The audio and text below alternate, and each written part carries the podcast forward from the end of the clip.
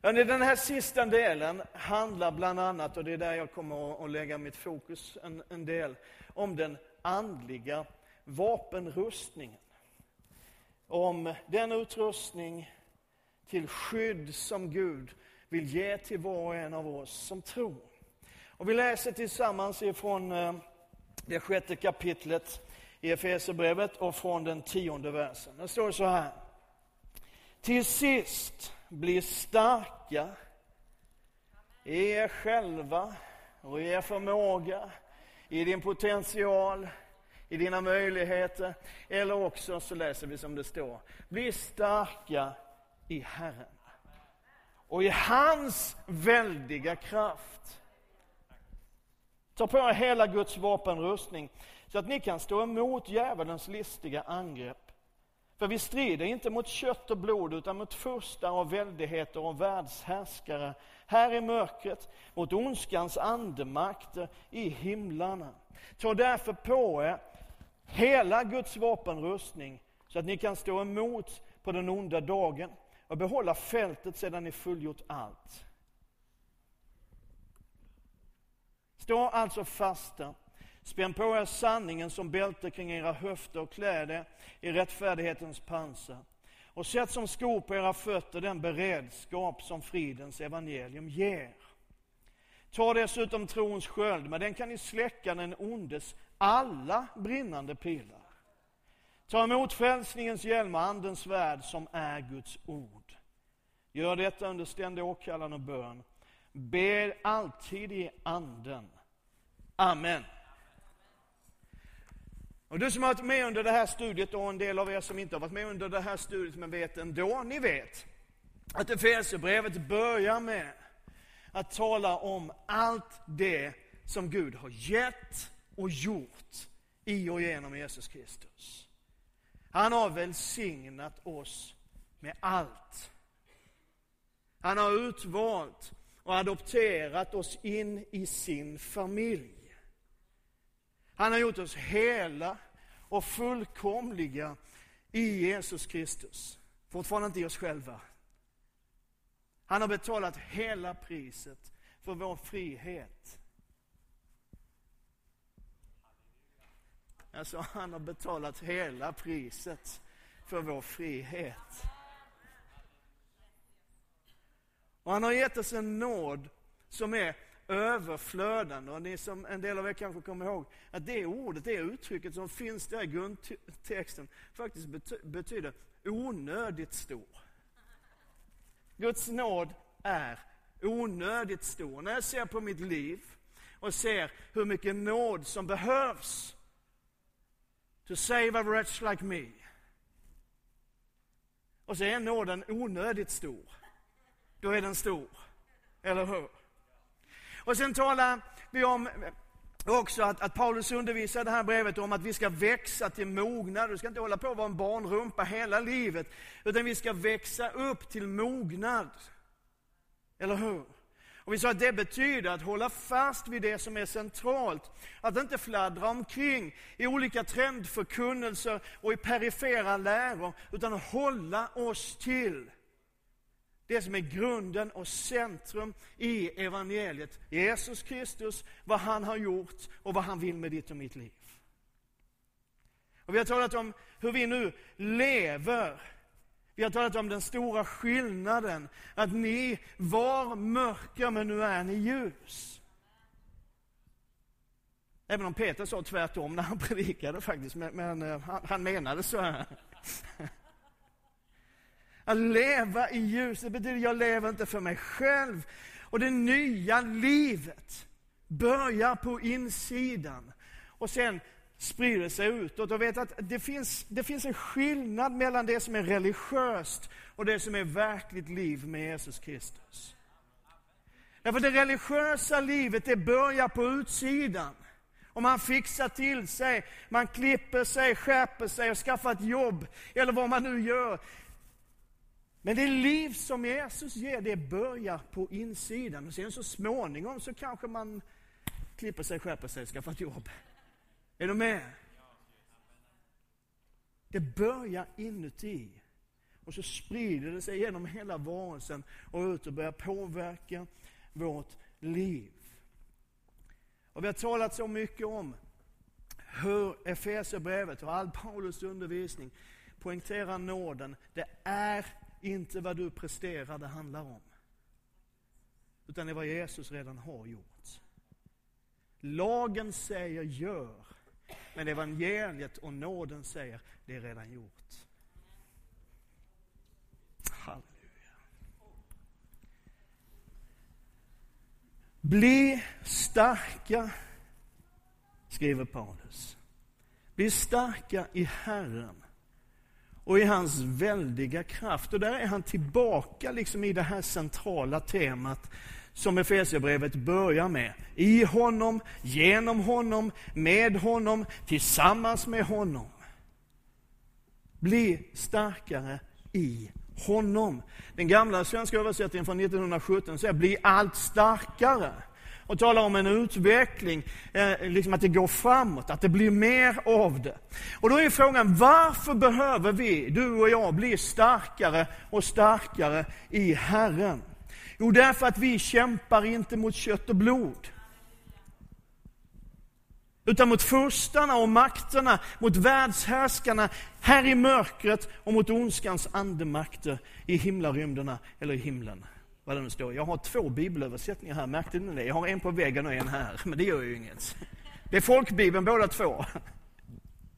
Vet du, det finns, och ibland så tror jag vi håller på att tappa den insikten i, i våra frireligiösa sammanhang. Det finns en makt, det finns en kraft, det finns ett inflytande i den här världen som har ett enda mål. Och det är att ta ifrån dig det som Gud har gett. Eller hur?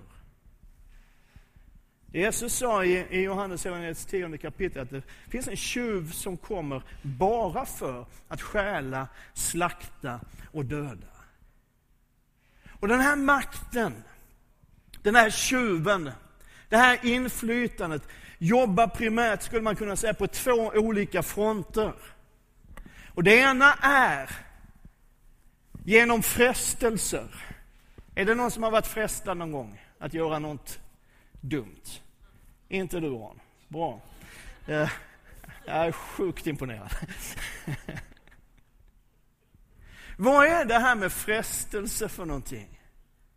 Jo, men det handlar om impulser utifrån som har kontaktpunkter på insidan av oss. Är du med? Vår syn, vår hörsel, vårt luktsinne, vårt smaksinne och vårt eget tal till och med. Ehm, sånt som vi rör vid. Allt sånt som vi liksom upplever med våra fem sinnen påverkar oss. Och en del av det där tar vi in. Och så har vi kontaktpunkter, små skador på insidan som ett resultat av syndafallet, på ett resultat av det liv som vi har levt, så finns det små kontaktpunkter inuti oss. Och när de här träffas av intrycken så triggar det igång någonting i oss. Vet ni vad jag pratar om? Ja, vad bra. Jag tänkte det kanske bara är jag. Vet grejen är, tänk på kung David, du som kan din bibel. Du, du känner storyn om kung David. Hans livs största misstag, får man nog säga att det var. När han hoppade i säng med en kvinna som inte var hans kvinna. Och sen för att dölja allt vad han hade gjort när hon blev gravid och alltihopa, så slutade liksom ett mord. Det är en superfailure, eller hur? Hans livs största misstag börjar med att han såg det han inte skulle se. Och det kan vi vara med om och ibland är det helt ofrivilligt. Men grejen är att David han fortsatte att kolla på det han inte borde se. Och så triggar det igång någonting i människan. De tre stora områdena som vi brukar tala om frestelse, tror jag varenda en av oss på något sätt är berörd av. När det handlar om pengar, när det handlar om sex, när det handlar om makt. Och det frestelser, det är i grunden oftast saker, tror jag, som i sig själv inte är fel. Men som blir så fel när det används på ett sätt som det inte var tänkt. Pengar kan vara en välsignelse. Eller hur? Jag gillar pengar. Jag älskar inte pengar, men jag gillar dem. Framförallt gillar jag att ha dem. Det var inte riktigt sant. Framförallt gillar jag att göra av med dem. Men pengar kan vara en välsignelse. Men det kan också vara en förbannelse. Sex som är en gåva till mänskligheten och, och liksom rätt använd är en källa till glädje och välsignelse. Gemenskap, intimitet kan när den blir fel använd bara leda till trasighet. Makt handlar i grunden om inflytande. Det är bra att ha ett inflytande, men när man börjar missbruka sitt inflytande, vilket är en frestelse för alla som har ett inflytande, alla som har en position. Och vi är berörda av det här allihop, på olika områden. Vi är svaga på olika områden. Mina frestelser är kanske inte dina frestelser. Men vi har områden i våra liv där vi är svaga, där liksom kontaktpunkterna är rätt stora och ligger ganska ytligt i oss. Jag har tänkt ibland på när Jesus frestades, vet du, i början, eller innan han började sin tjänst.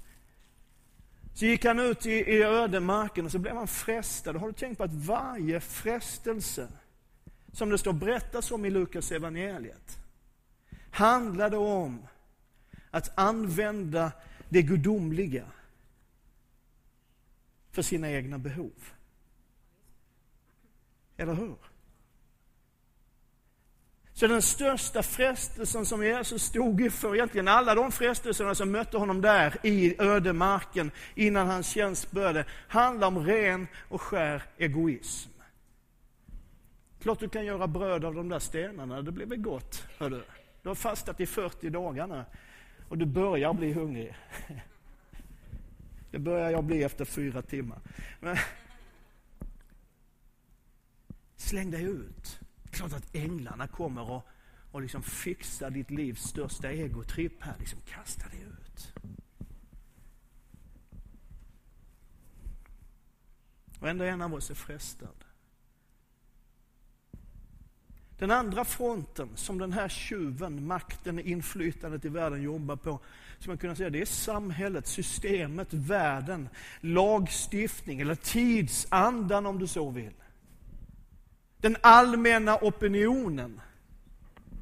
Har du märkt hur vi styrs av den allmänna opinionen i vår tid? Och det som var otänkbart för 20-30 år sedan, är helt okej okay nu, jag till och med uppmuntras, blir norm. Och vi märker att tidsandan, den allmänna opinionen, den allmänna uppfattningen förändras och det är ganska sällan som den förändras till det bättre. Och jag tror att du och jag behöver inse det. Det här är en väldigt uppmuntrande predikan just nu känner jag.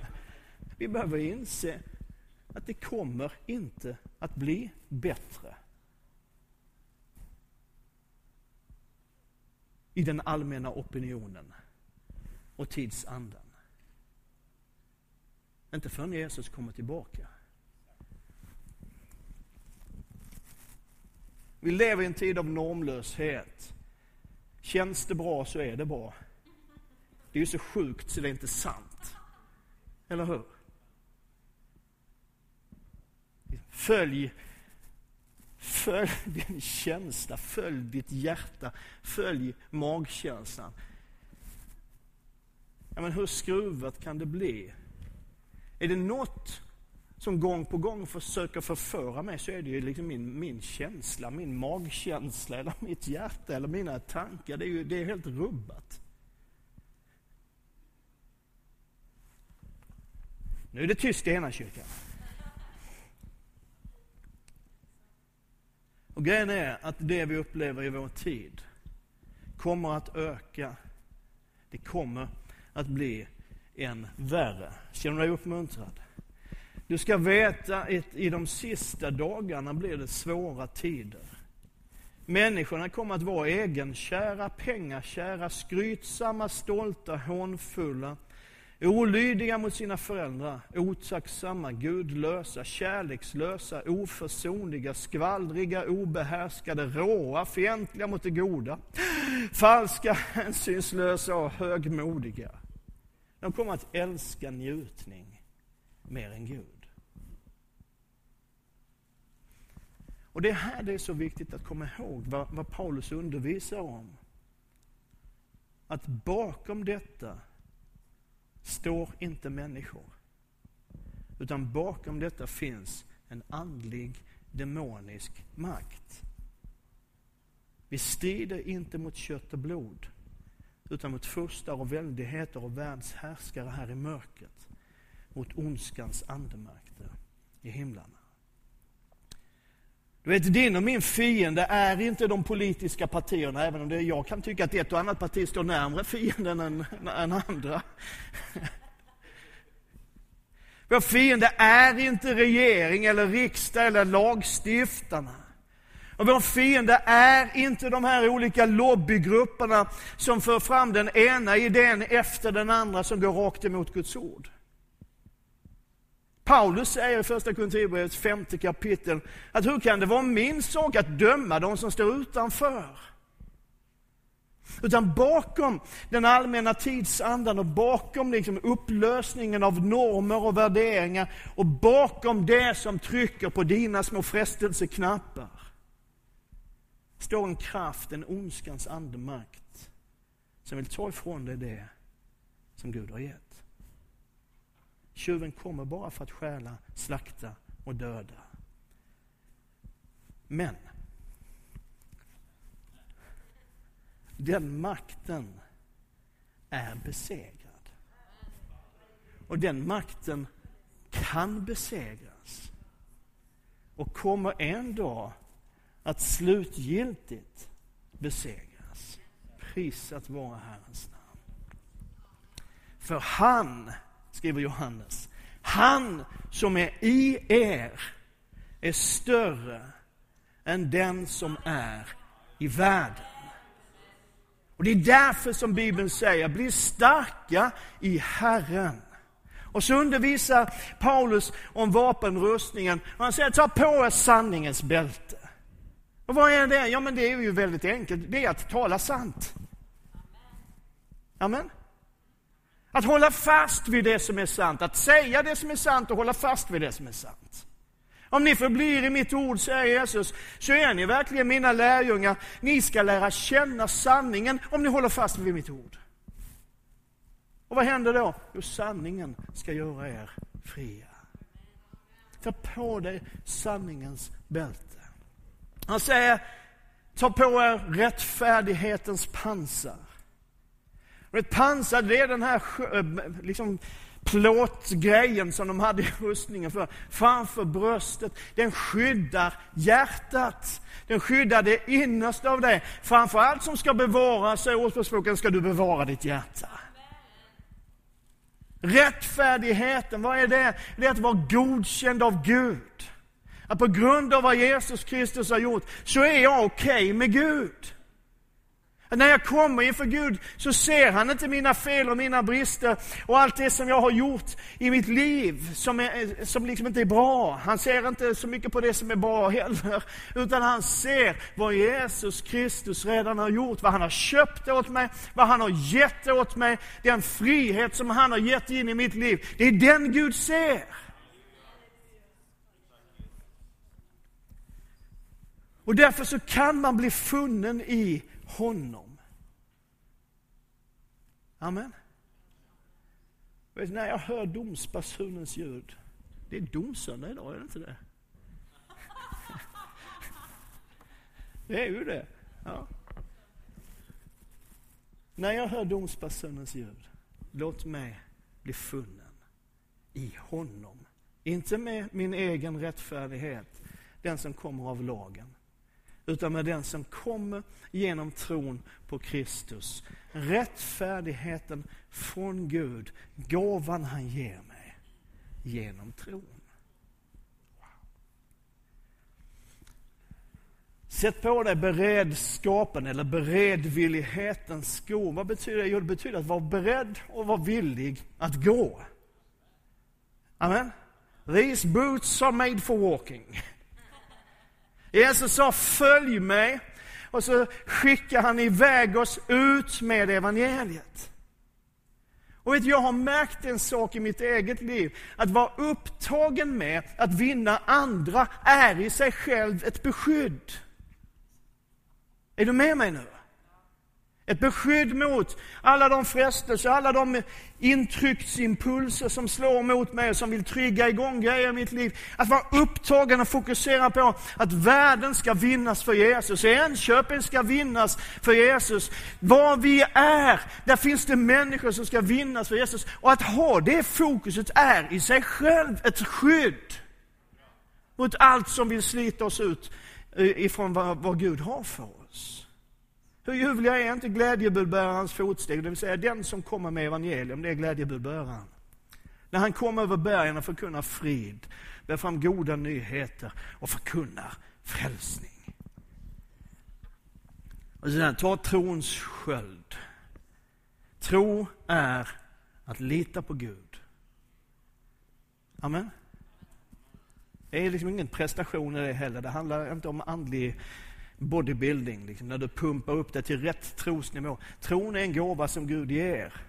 Tro handlar om att lita på Gud. Trohet är att hålla fast vid Gud.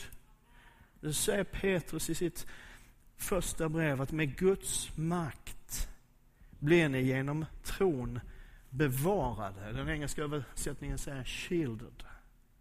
Alltså sköldade.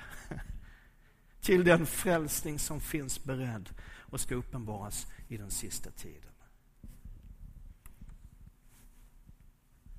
Frälsningens hjälm talar han om. Skyddet för sinnet. Skyddet för tankarna. Det är mycket elände som startar i våra huvuden, eller hur? Jo, säger någon. Amen. I'm with you sister. Det är så mycket som startar här inne. Men frälsningens hjälm är ett skydd för sinnet. Ett skydd för ditt tankeliv. Att tänka på det som är rent och rätt och värt att akta.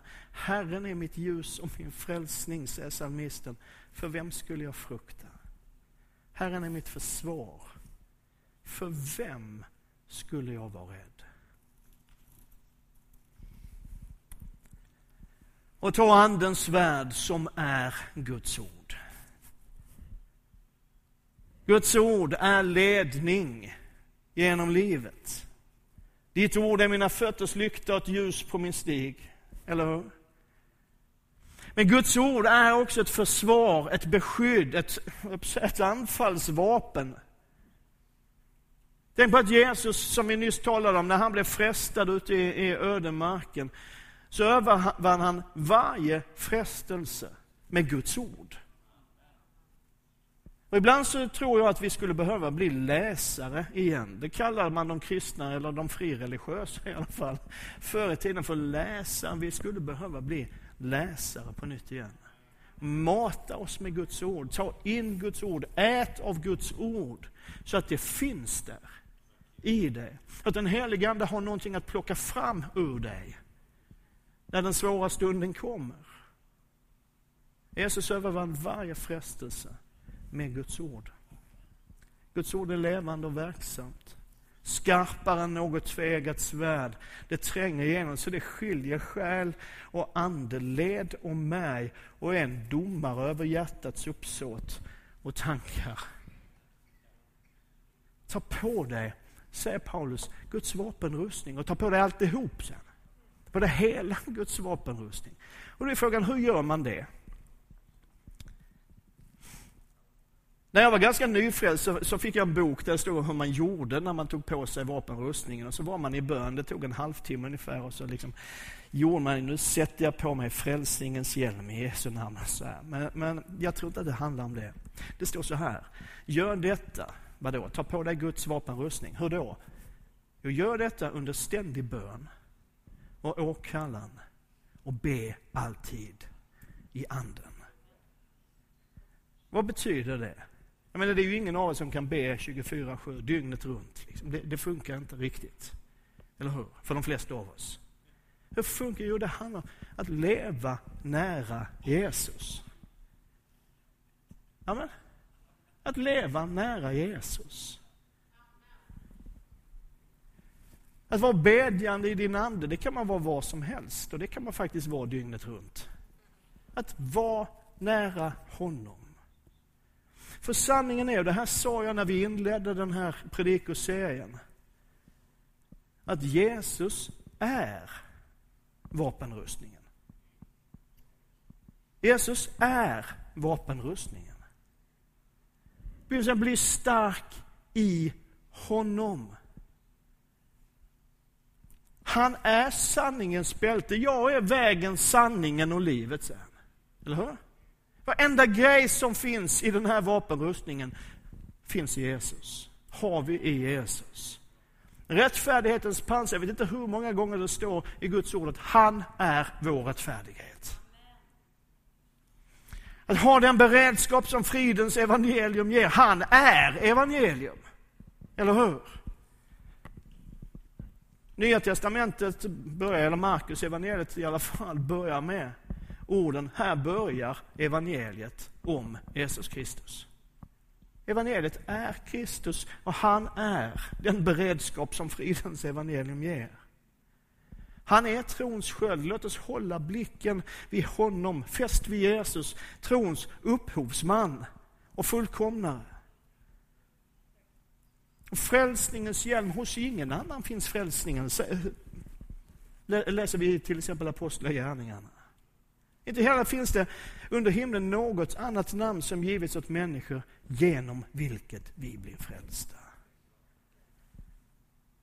Och Andens värld som är Guds ord. I begynnelsen var ordet. Och ordet var hos Gud och ordet var Gud. Han var i begynnelsen hos Gud. Du vet, allt du och jag behöver för att leva ett segerrikt liv, för att leva i beskydd mot den kraft och makt som påverkar den här världen. För att leva ett liv i frihet i en värld som är så bunden. Allt vi behöver finns i Jesus Kristus. Amen. Och vi behöver inte kämpa så mycket. Vi behöver inte hålla på så mycket och greja och, och stå i. Och, utan vara i honom. Det är ju det hela Efesierbrevet handlar om. I honom, med honom, genom honom. Allt du behöver finns i Jesus Kristus. Därför säger också Jesus, förbli mig. Håll dig nära mig, så förblir jag i er. Välsignad är vår Herre Jesu Kristi Gud och Far, som i Kristus har välsignat oss med all andlig välsignelse i himlen. Amen.